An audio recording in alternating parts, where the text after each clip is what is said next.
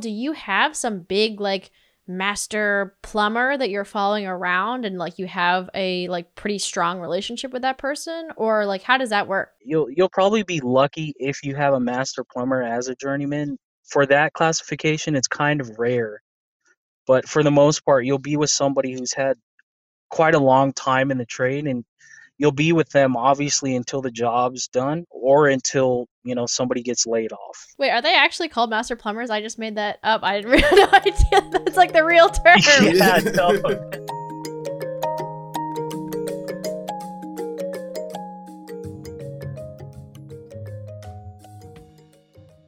welcome back to i'm the villain. So today we're going to be talking about um, apprenticeships and kind of trade school and working in a trade, um, which is a topic that I actually uh, I'm I'm pretty interested in because I actually had a I was like when in college I lived right by a trade school, um, and so I kind of like got to go and like do a couple articles on them when I was working for the newspaper there. So that that's kind of an interesting kind of um, topic for me. Um, so today we're going to talk with Sal, who has his own podcast called The Fresh Apprentice, which I love your podcast name and your podcast art, just FYI. Um, do you want to give a couple sentences about yourself just to introduce yourself to our audience? Yeah, sure. Uh, hey, everybody, it's Sal. Um, I am a second year apprentice in a plumber pipe fitter apprenticeship. Um, a total the apprenticeship is uh five years. Wow. Okay. So, what? How did you kind of get into that, and like, why did you want to go to trade school? Uh, so how I got into it was by sheer luck. Um, what? right. Um, but for the most part, it it was completely by accident. You know. Um, I I don't know how it works for other trades, but there's a certain gap or period to um, apply to the apprenticeship. Excuse me. And I was probably one of the last people to apply. And uh, yeah, I, I got in just like I said, completely by sheer luck. So, um, yeah. Yeah. um, so, like, what was that whole kind of like you have to like choose a trade at least, right? When you go in, because at least the trade school that I, you know, Williamson that I'm familiar with, it yeah. had like five different trades, and you had to, uh, you know, pick one. Right.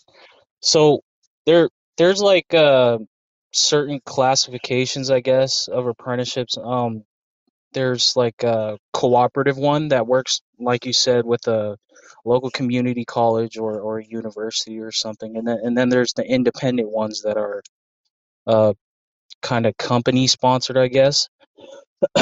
so the one I'm part of is is a cooperative one, which works with a local community college here. But um, also further than that, it's it's a union apprenticeship. So I'm I'm kind of part of a a group, I guess you could say, like-minded people that you know uh, support better wages, vacation pay, everything like that. But mm-hmm. um, with with the unions though, it, each union has its own trade. So the union I'm a part of is the United Association, which covers uh, you know AC, you know air conditioning, HVAC. excuse me, but um, plumbers, pipe fitters, just anything to do with um, pipe or conveying liquids through pipe or anything like that. But I mean, for for the most part, you you kind of have to choose what you want to do beforehand. So there's there's also a carpenters union, right? That union has a whole bunch of other classifications under it as well. Um, there's the iron workers, right? They're just slapping iron together pretty much. Um, to support buildings or kind of the skeleton of the. Do you have like a Do you have like a little trade union sorting hat where it's like, "Aha! I can see you're an iron worker." like, of course, it's it's like you you can kind of tell. I mean, especially by like uh, so an example of uh, and some jokes to go with that. Like iron workers, they carry these giant. They're called bolt bags, right? And that's what they carry their bolts into. Um, like bolt the iron together because the, the, the skeleton has to have like uh, certain bolts that have a certain shear weight on them. So uh, under pressure, you know. Is you said you've been in your program for five years, right? Right, right. Um. So when are you when are you officially like moving out of apprentice and like just gonna be a pipe fitter slash plumber? Um. Let's see. So I joined in 2019 in five years. So what? 2024, I believe. Um. Mm-hmm. But uh, w- with that though, there's there's obviously like certifications to move on to each year. So first year is the soldering test, so you have to be proficient enough to solder like copper and stuff in order to move on to the next year. So with with the fifth year, you have to have a plumbing license in order to graduate the program, and of course they'll prepare you for that. But um, yeah, there's there's certain certifications that excuse me require you uh, are required of you to move on to the next year. So each each year has its own, you know, certification and test. Mm. Is this year is this something that all plumbers have to go through, or is this is this sort of program you're going through just like really really extra preparing you? Right. Um, union apprenticeships tend to prepare you the most to kind of be well rounded in in everything. Um, but for like because it's different. So um the union I'm part of, they do mostly like industrial plumbing, so high rises, you know, casinos, skyscrapers, um pretty complex systems compared to a residential plumber. So residential plumbers, you you get paid more if you do have the license, but for it's like kind of a gray area cuz you can still work on plumbing if you don't have the license. So it's it's kind of iffy there in between. But no, not all plumbers have to go through that. Is is there some kind of regulatory body that like checks if you're doing plumbing like with a license or not? Yes. So each it's it's called a AHJ, like a authority having jurisdiction, and usually that is a plumbing inspector or like the board of examiners. So that that would probably be, and it differs state to state, like the code and everything. Um, you can't do the same thing in one state as the other, if that makes sense. Did you um did you go to before you were doing this program, did you do any kind of like post secondary education like, you know, college, community college or anything like that? Yeah, so actually out of high school, so as soon as I graduated, I, I tried going to college, you know, it, it, it wasn't for me. I, I guess, you know, just the learning and everything. Um, but I had tried to go. I think I had gone for like one semester, and and that was kind of it. I I realized I just wanted to do something else, but that's the only experience I had. yeah. Do you live in a place where I don't know what the culture is in in Vega? Are you from Nevada? Is that how you always lived there? Uh, I was raised here, so I moved here in 07, but I I, I know you were born in Anchorage. Right, right. Um, so was it? I feel like where I was from, I would have enjoyed. I'm from the south. I would have enjoyed more, like I guess more options open to me. Like I felt right. like people were just like, you need to go to college. You need to go go to college. Right. Do you feel like you had that pressure coming out of high school? Um, you know, down here, uh, I I would say so. Or or to pursue something like entrepreneurially, I guess you could say, like kind of just more educated. Yeah, yeah, I would I would agree with that. Mm-hmm. So was it hard uh, taking a different path? Um, yeah, like like a like a funny story is I mean, my whole family didn't. They they were like, "Oh man, you're gonna go to school to like plunge toilets and everything. That's so sad." It's kind of a misconception, you know, because there's different types of plumbing. There's it just generally in life, there's different paths to take, you know. And I took one, and it worked out for me. But um, it it was kind of like a shock when it, you know when everybody found mm-hmm. out. mm-hmm. Are people chill with it now? Um, I think for now they still mostly don't understand it for the most part. Uh, nobody really asks me questions about it.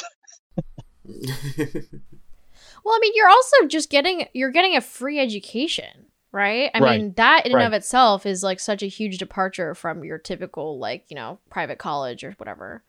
Right, right, exactly. And Can it, you can you Sorry, talk a little bit about yeah, can you talk a little about like how that model works cuz I know for the trade school that was by my college, it was entirely Yeah. funded by the alumni of the school and so that Oh, was wow. why they were able to stay tuition free is because the alumni actually had they had like a 100% placement rate like 100% of people who graduated from the school ended up getting jobs.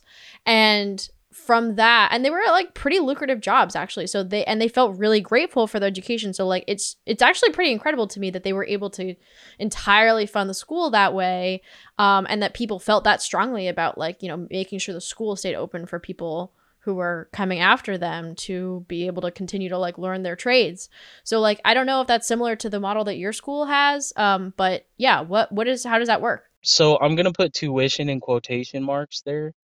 Um, it it is paid. It's let's see. So last my first year in apprenticeship, we had to pay. Um, I want to say three hundred. That's that's for books, and that's it. Just books. Um, everything else is provided. Uh, but this year is is kind of different with the COVID thing going on. So they tacked on an extra 120 for um, individual Chromebooks. So if if the it, it's called the training center, if the training center should ever shut down, um, we have that as kind of a backup. But um, for the most part, yeah, every year you're paying about 300 bucks just just for books, and that's it. And obviously it's at a discounted price because each book, I looked it up, like each book is almost like ninety dollars each, but we got it discounted if that makes sense. But that's the only thing we pay. Yeah. That's it, just the books. Do you know how how the school like gets its funding? Like, is it state funded? Um, you know, I believe it is like state regulated, but other than that, since it is a union, it's for the most part paid for by the members with uh union dues. Got it. Interesting. So it is kind of similar in the sense that the people who like went through it presumably then join the union and then pay back into the school. Right, pretty much, yeah, as well as the apprentices. So I when I when I get a check like every week, uh union dues do come out of that as well. Mm. Do you know how much how much you pay in dues a year? Um you know what? I'm I don't I haven't taken the time to calculate it, but I do know as as so with like overtime and everything and um the more hours you get, the more you are going to pay and into those dues. There's definitely negative sides there and and gray areas, but it's yeah, the more you make technically, the more you're going to pay in dues. If that makes sense. Mm-hmm. That sounds very equitable. Yeah. yeah, it's it. You know, it comes with its quirks. Definitely, joint like that. There's like a big misconception with unions. Um, the, obviously the nepotism and the the politics and everything that's involved with it. That's why a lot of people tend to stay away from unions, just because of that fact. You know, they don't want to deal with the BS of management or you know people who who have ties. Because I mean, with the unions, a big thing is about who you know, right? Mhm. Um, that's that's a really big part of the unions, and uh, I have definitely witnessed some of that. But for the most part, if you if you keep your nose down and just you know do what you're supposed to do, you should scoot along just fine. Yeah. well, I know that there's obviously like America generally has been kind of attacking unions.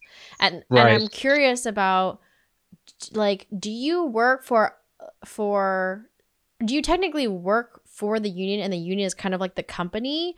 Because like when I think of other, you know, industries like Amazon for example, they're Yeah. they're like trying to unionize, but Amazon kind of like quashes that, right? Right. But it sounds like you actually work for the union itself, and there's not like another larger superstructure like a company involved. Is that right? Right, you're that's that's exactly right actually. So the union will actually dispatch you to a a contractor that hires union or needs union workers. And um yeah, for the most part, yeah, you hit it right on the head. The the union is is technically the one giving the jobs out. So the are they the ones because you, you mentioned you get like vacation, like paid vacation and stuff like that. Is that paid out by the union?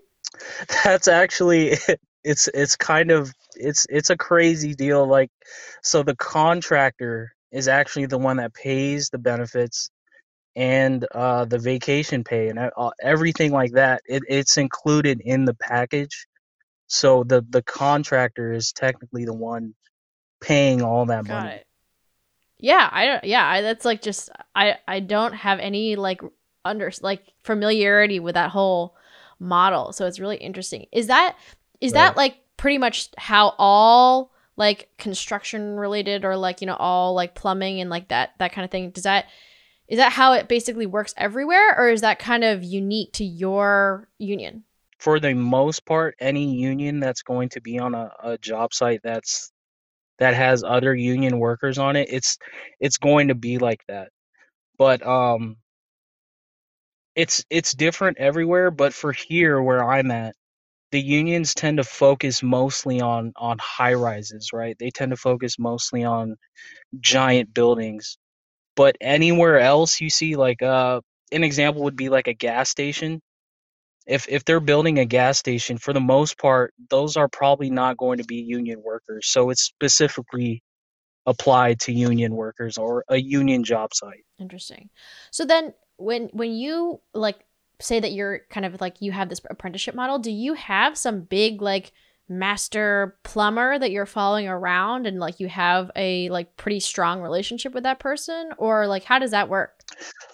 For the most part on my first day on the job, I was with a they're they're called journeymen, right? So they've they've had years in the trade. They graduated from their apprenticeship. For the most part, you're just going to have a journeyman. You'll you'll probably be lucky if you have a master plumber as a journeyman. For that classification, it's kind of rare. But for the most part, you'll be with somebody who's had quite a long time in the trade and you'll be with them obviously until the job's done or until you know somebody gets laid off. Wait are they actually called master plumbers? I just made that up. I didn't have no idea. That's like the real term. Yeah, no. yeah that's a that's a real classification. If you have that classification you're kind of the you know the top dog. You're kind of in the elite I guess you could say of, of plumbing. as far as as far as certifications go, I know it's it's crazy. That's so funny that's yeah, that's a lot of fun. Master plumber. Yeah. Wow. So do they like um get like paid more to train you guys? I mean, I assume that's like, you know, a big like time investment on their part to to have to do that. Right. Right. Um no, they don't. But um as they've come up in their own apprenticeships, you know, they kind of understand what the responsibilities and everything are.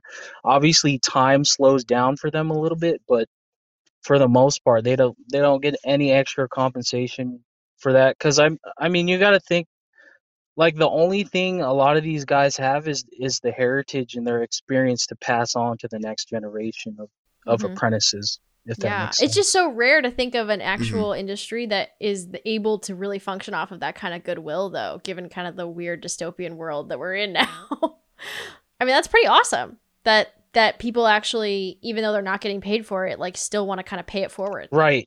Yeah, because I mean, I guess you could say the the gray area for that is uh, the pension plan. Right. The more members that we have, the more that we we are able to fund the pension, I guess if you could say that. Um, oh, um, okay. But right, so it's it's it's also that it's working in hand with that as well. So it's kind of a you know you scratch my back, I'll scratch yours kind of deal. yeah. Yeah, I see. so you're like, yeah, I mean that makes sense because you guys are like you know, it's a co-op. You guys are all kind of in it right. together. Exactly. Right? Exactly. Yeah. That's so so do you think, you know, based on having, you know, you're in your second year um done this now for a while, do you what do you think of it as an educational model? Like do you think it's like effective? Do you think it's better than, you know, do you think more trades and more like industry should have an apprenticeship model because it's very appealing to me this notion of like just you know as opposed to going to a, a school and like getting this formal education just like actually doing the thing and like kind of like learning as you go Right. I think um apprenticeships definitely have their place, but I for everybody, uh the mod the actual model, um I would kind of compare it to like a a coding boot camp, if that makes sense. Like it's it's more hands-on, if if that makes sense. But as the model goes, I think it's a great model, but it's not kind of everything, if that makes But sense. But for what you do, you think it's the best way to learn it. Yes, hundred percent. Okay. I do. Um, so I guess what it's it's interesting because you know as you mentioned now during covid there's a lot of things that are different and and i think that what most people when we think of the essential who's an essential worker uh we think of like you know whatever grocery store uh salespeople and like people who are working in hospitals obviously but i assume that plumbing must be also an essential be categorized as an essential worker right Right. Uh, yeah. Uh, anything to involve the the building trades, I guess, because you know the whole infrastructure thing. But I, I have a few friends that have their own plumbing companies, and they've kind of you know scooted away from the union, but they're they're mostly residential, and they say you know their businesses have kind of gone up since COVID happened. Yeah, I wonder. Like, I feel like just even living in my house, Yeah. we're here more, we're using it more, and shit is just breaking more Right. because you know we're here like probably more than double the amount of time that we used to be, Right. and we've had to get tons of repairs on the house. Right. So that I feel like that doesn't, yeah, that doesn't surprise me. That demand might be going up for just like repair people and like Right. uh, those those kinds of those kinds of jobs. Yeah. So yeah, I mean, what would you say to people who are kind of like I think it's just a norm now that we consider there to be like, you know, a path that is quote unquote successful and it's like, you know, has to like is basically white collar work. But we I mean, as you know, there's so there's so much opportunity around trades and actually there's from what I've read, there's not enough people going into trades. There's actually way more demand than there is supply. Right? So how I mean, how do you get Yep. more people to be actually filling the jobs that are needed, you know? I would say the marketing is is kind of lacking on on the trade side. Um, it's kind of something that you have to go seek for yourself instead of seeing that the opportunities there, if that makes sense. Yeah. I wonder if there's also more opportunity because it's obviously very gendered, right? Like I remember in the podcast episode of yours that I was listening to, it's very much referred to as this brotherhood and right? And Right. you know, is there also potentially an opportunity to get more women into trades like plumbing, right? Of course. Of course there's you know what the the crazy thing is is that any woman that I've seen on a job site has outworked any man on any single crew. And that goes across all trades. It's it's kind of a funny deal. You know, they're working the hardest, they're always doing something. But uh there's definitely room for more women to join. But if it's not like uh because I guess an example of that would be there is uh there's a girl at, not in my apprentice class but in another apprentice class um but she had actually gone to community college and gotten all her welding certs and everything. So i mean she had experience prior to joining so i guess maybe that's kind of the reason is the experience um that more women don't join. But uh that's just from my view so i'm i'm not really too sure. But there definitely is more room Yeah. Mm. I think it definitely checks out that the women, you know, are working harder because I feel like if, if you know, from when I've talked to women, even Right. in like you know office settings, they're Right. like, "Oh yeah, I'm working my ass off so that like no man can give me shit like for even right for like even suggesting that I don't." Right. work," It just you, know? had to work twice as hard to be taken as seriously. yeah And I imagine, yeah, and I imagine that is even amplified in like in a work setting where like you know you're using your hands. Right, and it just goes against a lot of stereotypes around women, right? It just Yes. like, you know, being able to be cuz you have to be kind of like it's basically like a lot of engineering that you're doing, right? Right. And like you have to be very kind of spatially minded and Yes. whatever, right? Right. And that's just not something people stereotype women as, you know, having those skills. I think partially the stereotype comes from like, oh, like this is like, you know, hard physical labor, which I'm sure that, you know, that is involved, but because we have so much machinery now, I would imagine it's not like a woman physically couldn't do a lot of what you're doing, Right. right? Right. Cuz like whatever, like lifting pipes and stuff is done by cranes for the most part, right? Crane or any kind of mechanical advantage. Yeah, what does that mean exactly mechanical advantage?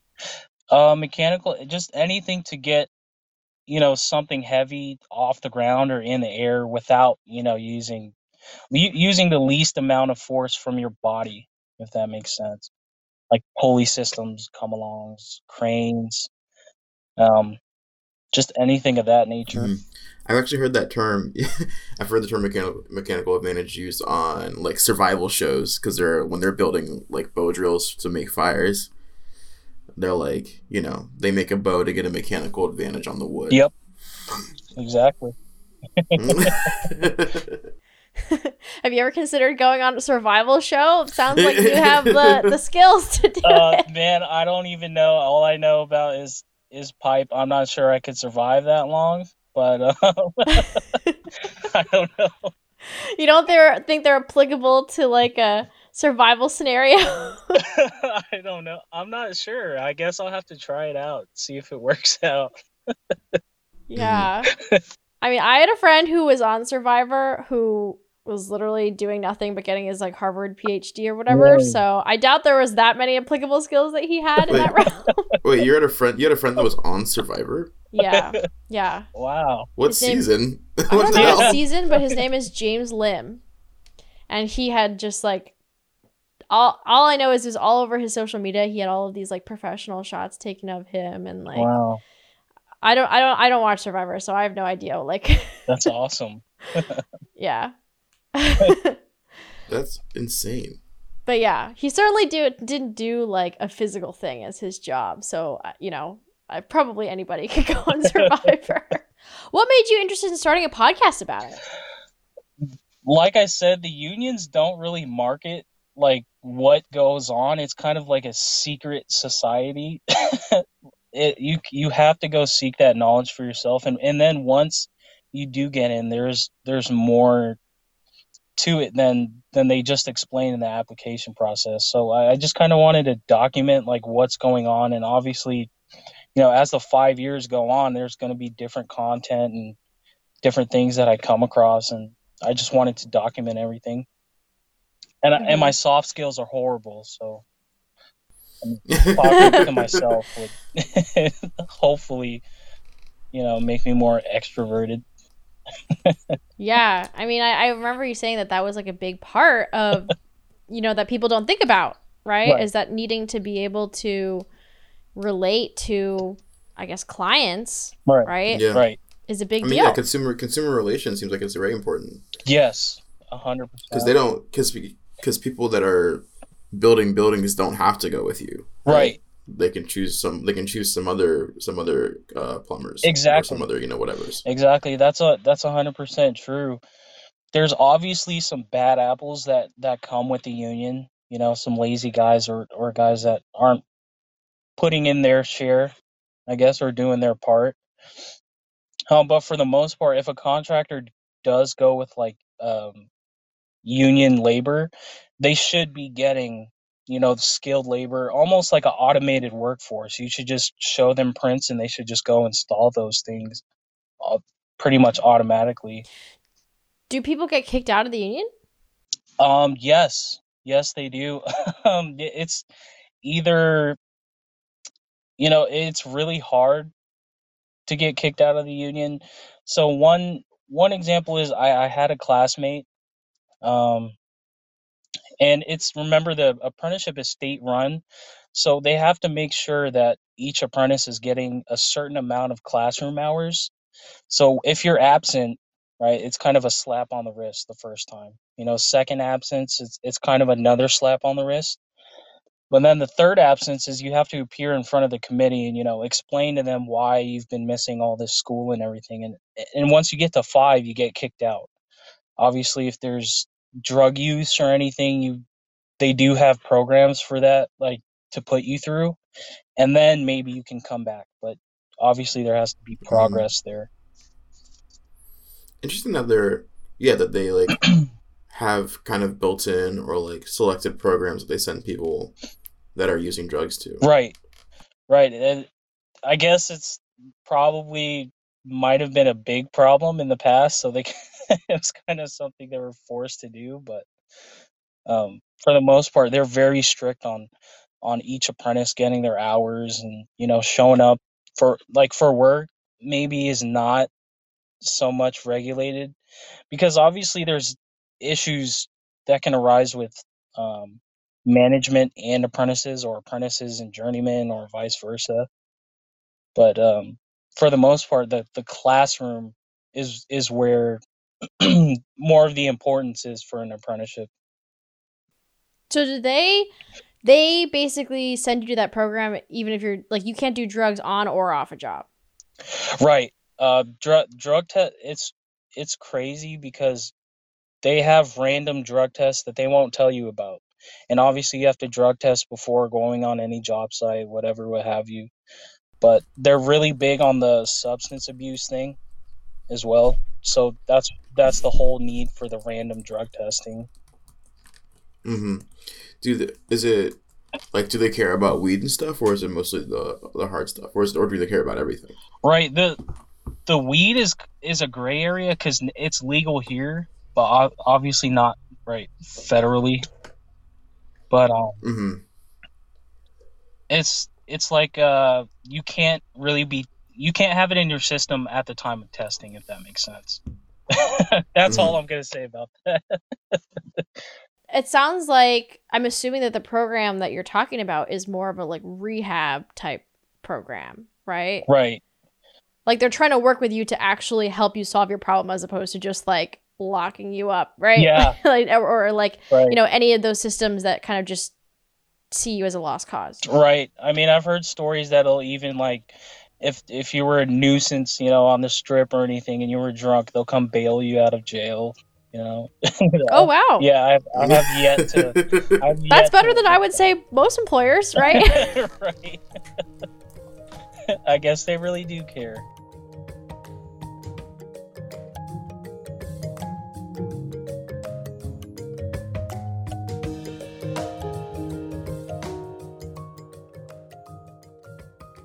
Sal, thanks so much for sitting with us today. Right on. Hey, thank you guys Uh, for having me. Sorry, did I just interrupt the outro? no, no, no. No. Uh, and we're definitely gonna keep that too. Um, no, the question I ask everybody is, uh, how are you staying sane or keeping busy during quarantine? the number one thing that I, for me is like a, a breath of fresh air is take because I have a little baby girl and I I take her and my wife out to like a park, just the park, just something as simple as that is kind of what ties the end of the day together, and I guess that is what keeps me sane the most. Nice. That's, that's an extremely wholesome. That's answer. incredibly wholesome. I love that. yeah, that was just incredibly wholesome. Oh man, you guys are too nice. um, cool. So why don't you go ahead and plug whatever you want to plug? Yeah, um, the Fresh Apprentice, anywhere podcasts are, and also on Instagram at the Fresh Apprentice, and that's that's pretty much all I have for now. Cool. And as always, if you liked what you heard, you can find us at I'm the Villain Pod. That's our Twitter, our Instagram, and our Gmail. Otherwise, bye.